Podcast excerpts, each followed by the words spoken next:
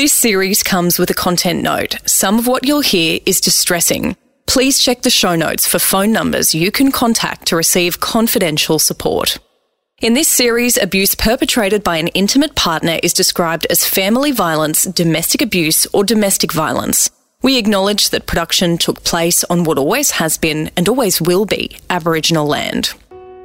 When you leave, you're taking everything with you in terms of debt, your poor credit score. So you say, I better stay in this or else I'm, I'm going to have nothing. I'm going to have nothing. I'm going to have nothing. My name's Tarang Chawla, and my sister Nikki was killed by her partner in 2015. I'm a writer, lawyer, and anti violence advocate, and I'm also the host of There's No Place Like Home. Financial abuse can be difficult to spot, but it's basically using money to control another individual. So, an example might be restricting their access to money, it might be not sharing financial details, it might be getting an individual to take out a loan that they don't want to take out or they aren't getting any benefit from. So, it's really any way that a person can control another individual by using money as the weapon. That was Sian Lewis. She's CommBank's Group Executive of Human Resources and works closely with the CommBank Next Chapter program, which helps victim survivors of financial abuse to get back on their feet and become financially independent. Sian's going to help us navigate this episode about financial abuse, which is disturbingly common in violent family relationships. It appears in about 90% of cases that escalate to domestic and family violence. And as we know, one in four women and one in 13 men have experienced physical violence from a, an intimate partner. So financial abuse is very connected to those kinds of statistics. Despite the prevalence of financial abuse, which is present in up to 90% of abusive relationships, according to Monash University research, most people don't realise how serious it is. There's actually been a recent uh, National Community Attitude Survey which said that Australians are much less likely to see non physical coercive control as domestic and family violence, and that includes emotional and financial abuse. So there's still a lot of work. According to a recent report by CommBank and Deloitte, financial abuse cost the Australian economy around $5.2 billion in 2020. That number was primarily lost productivity and the price of mental health support for victim survivors. The direct cost to victim survivors was even higher, a staggering $5.7 billion.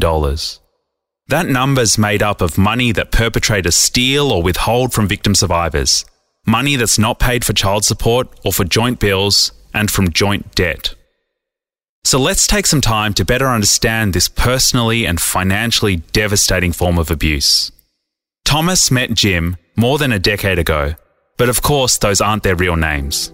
So this person is about 10 years my senior, is in a very high paid job or was then earning hundreds of thousands of dollars a year. Despite his high salary, Jim was between apartments and moved in with Thomas almost immediately. It was a bit confusing for me at the start as to why he didn't have anywhere to stay or why he couldn't get his own place pretty quickly. Thomas felt that asking his new partner about his financial situation wasn't polite, or at least he was worried that asking about finances too early was a dating taboo. I don't really like asking people about financials and really personal things. And because of how professional he was, I was like, oh, maybe this is normal. It was just always an excuse, an excuse, an excuse. In a romantic partnership, What's mine is yours is a common cultural mentality that many of us lean into. It's also what many abusers exploit, and financial abuse tends to begin with the language of sharing.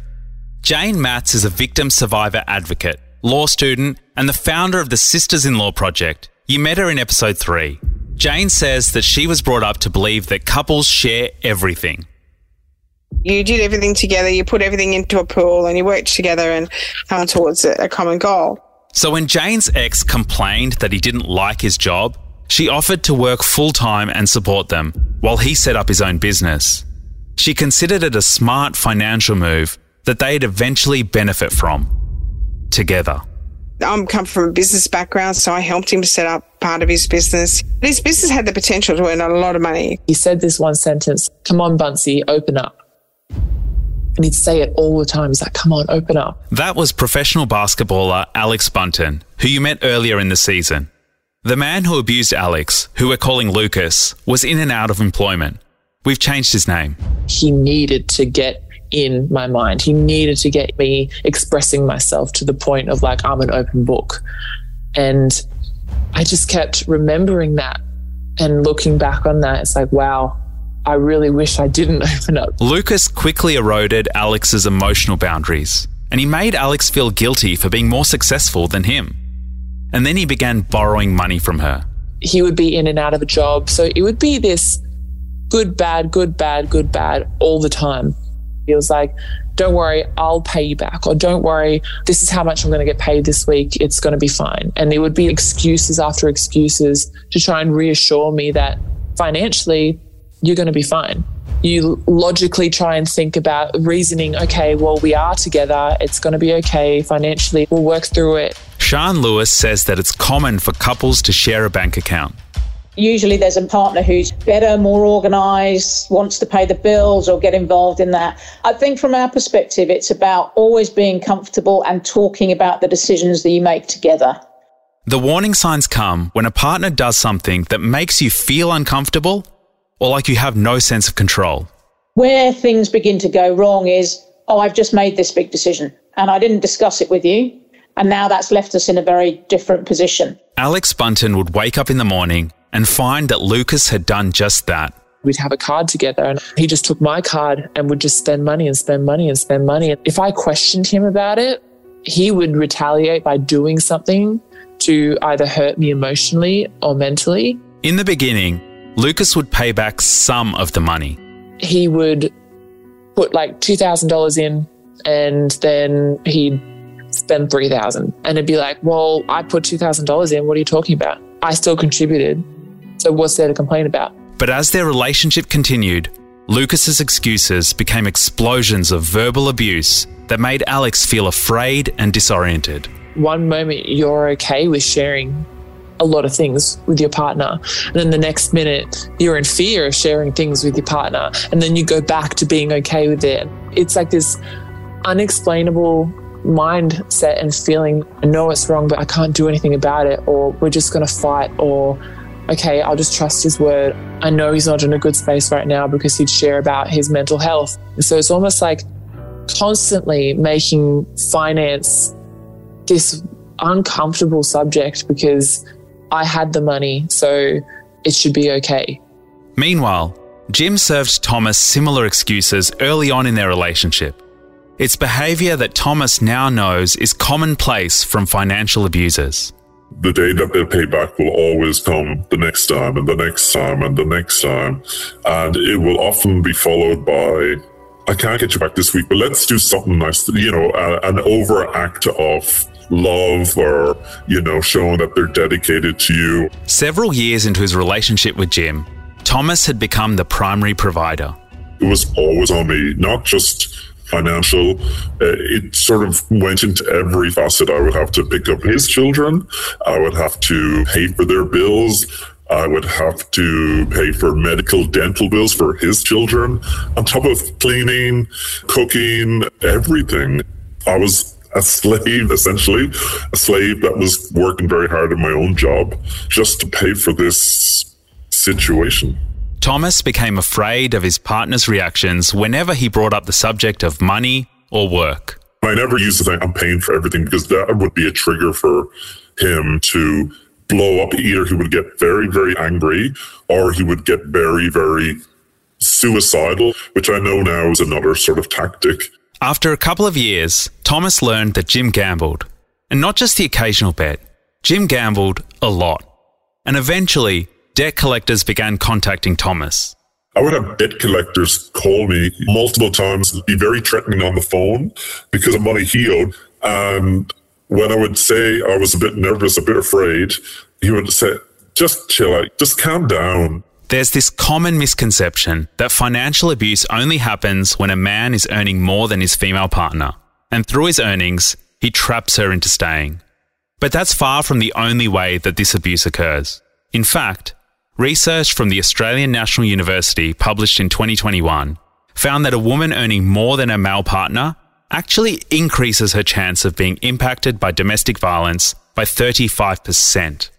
That report notes that domestic abuse is driven by a violation of gender norms, and that women earning more money doesn't always give them more power. It's actually less about how the money comes in than how the money then gets managed.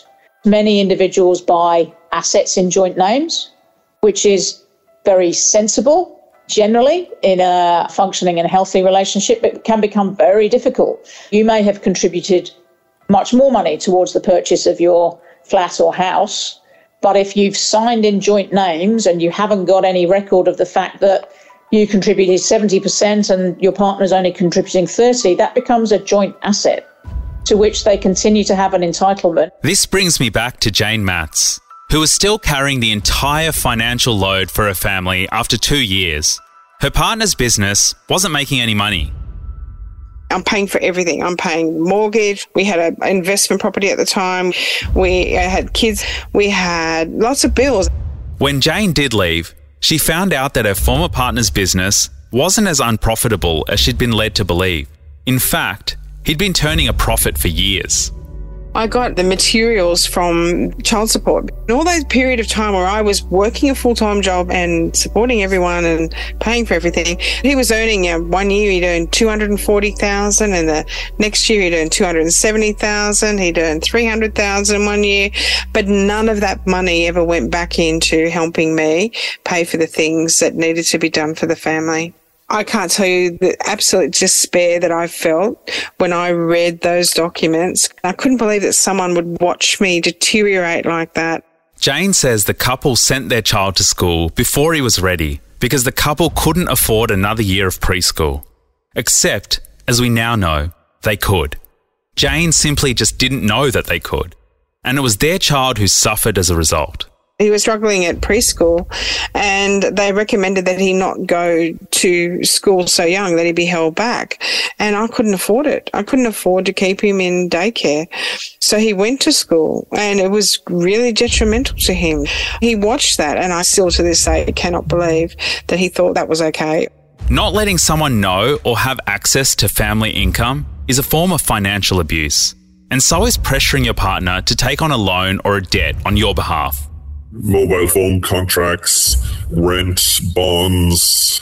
Was just always in my name, which I didn't really think twice about. But now I know it's because this person had really bad debt or wouldn't be able to get the contract if they used their own details. Having to ask your partner for permission to spend small amounts of money is also a form of abuse. I remember this person would blow tens of thousands of dollars and I would message this person say, "Can I get a muffin with my coffee today?" And it'd be like, "Of course you can get a muffin." I had to ask this permission because if this person saw the bill, they're like nine dollars on Wednesday. I would then have to nearly explain because it actually came back to me that I was overspending. And yes, spending money that you've both previously agreed is to be spent on bills, rent, or the mortgage on something else can also be a form of abuse. The first time your partner gambles the rent money, that's a red flag. Whether that be gambling or whether it just be spending their money on stuff they like to do as opposed to the benefit of the household. That was Lula Dembele.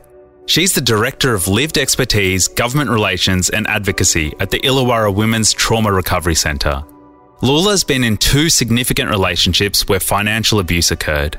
And in both cases, her partner was earning more than her, but was irresponsible with their money. It meant that I was always then having to cover the costs of food, rent, bills, and it limited my ability to enjoy my money. So, despite me working full time, essentially paying for the upkeep of two people, and that's not being reciprocated.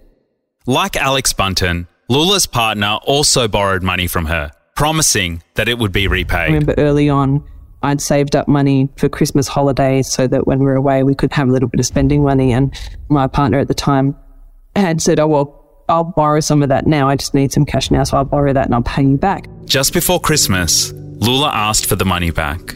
And they're like, No, nah, you didn't lend me the money. That wasn't how this worked. We didn't agree that I'd pay you back. Well, of course we did because I had saved that money for a specific purpose and I wouldn't have lent it to you or just given it away. And now we can't have this time that I had planned, that I worked hard for, that I saved for, that I am now not benefiting from because you're being selfish or irresponsible. Lula believes that financial abuse can be so difficult to define because it might not necessarily be all about control. For many abusers, it is about control, but for others, it might not be intentional at all.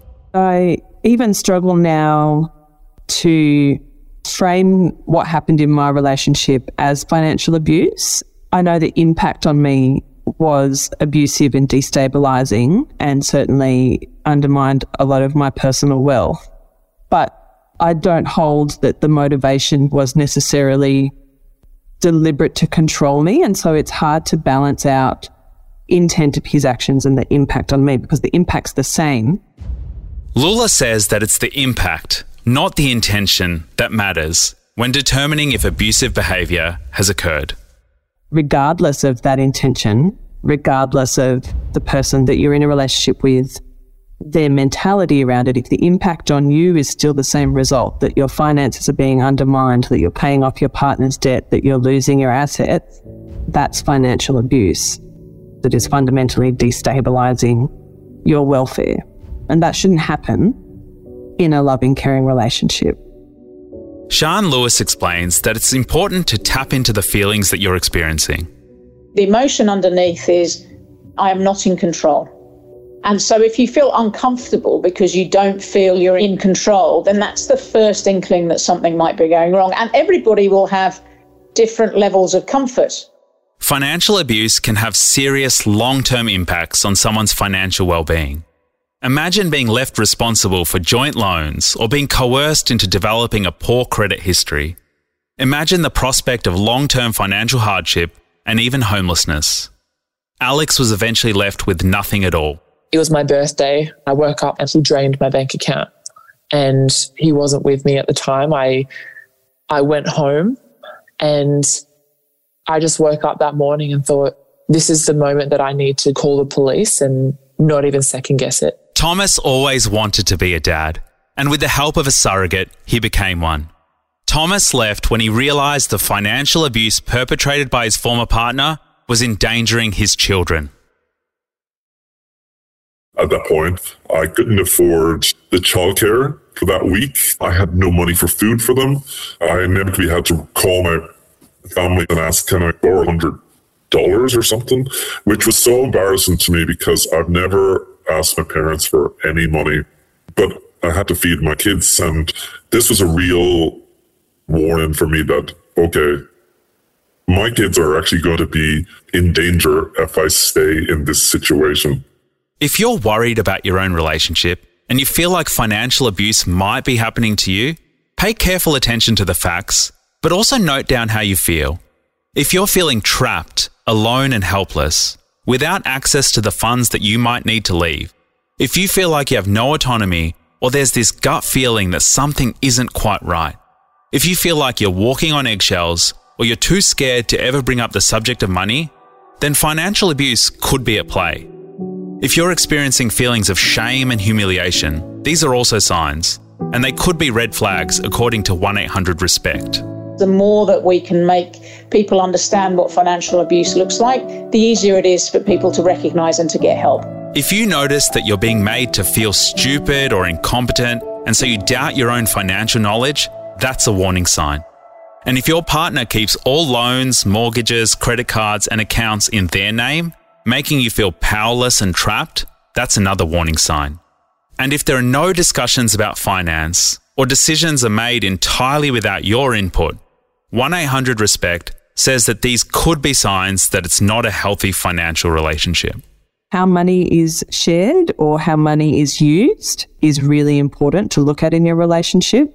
Being irresponsible with fundamentals like not paying for the food shopping, not paying for the rent, not paying for things when they've committed to pay for things is really critical. They might seem like small things, but they're really big things. Lula says to watch out for language where a partner denies, dismisses, or minimizes your needs and reality. For example, denying that they need to pay you back. that element of gaslighting of that's not what we agreed. And it's like, that is sure is what we agreed. Sian Lewis says that we all need to understand our finances and not be afraid of managing them ourselves. You have to learn to manage your finances in the same way as we learn to manage anything else. At its heart, it's very simple. It's kind of what's incoming, what's outgoing, what do I want to achieve with the money that I've got. As your finances become more complicated, there are experts and resources that you can lean on outside of a romantic partnership. That's where your bank, certainly Commonwealth Bank, can help you. You can go into branch and talk about the best way to manage your finances as well. But there's lots of information available for you to get more comfortable with how you manage your finances. And you can also lean on these resources if you are being financially abused or you're recovering from abuse, no matter who you bank with. In the Australian community, we established a partnership with Good Shepherd, which is the next chapter Financial Independence Hub. And that's available to anybody across Australia. You don't have to be a customer with the Commonwealth Bank to reach out to the Financial Independence Hub and to support people in their recovery journey. It made all the difference for Lula. After hearing about CommBank's Next Chapter program in season one of this podcast, she decided to reach out and find out more about their resources. I just thought, oh, I wonder what they are. Given my own experiences and where I was at financially, I was like, I could really do with some help. And through the Next Chapter program, Lula was given support, education, and a loan. She even eventually bought her own home. I've gone from nothing and feeling like I don't know anything to getting back into the property market. Lula says that she now feels empowered to deal with money and she's actively working towards a retirement plan.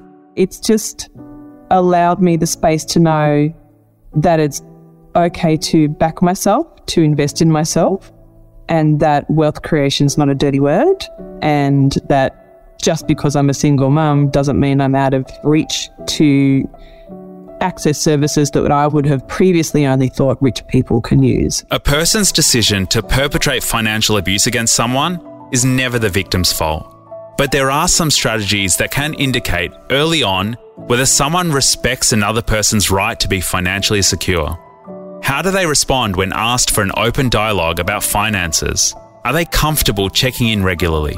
Set up some regular time to talk about where are we at, do we still want to be spending money on the same things? What does the bank account look like? What have we been spending? Just so that both members of the relationship are fully across what's happening in their financial lives in the same way as they're fully across what's happening in their social or emotional lives it's often very hard. You know, finances are not people's most exciting subject to talk about of a romantic evening. I think being aware that these are real signs and symptoms at the start of a relationship, and to be honest, getting out if you can is so important because someone who's going to financially abuse you, even if they're lovely in every other aspect, it is not worth it. It's not worth it. I think some fundamentals around finances is can you afford to literally afford to take this good with this bad? Next week on There's No Place Like Home, we'll explore blame shifting.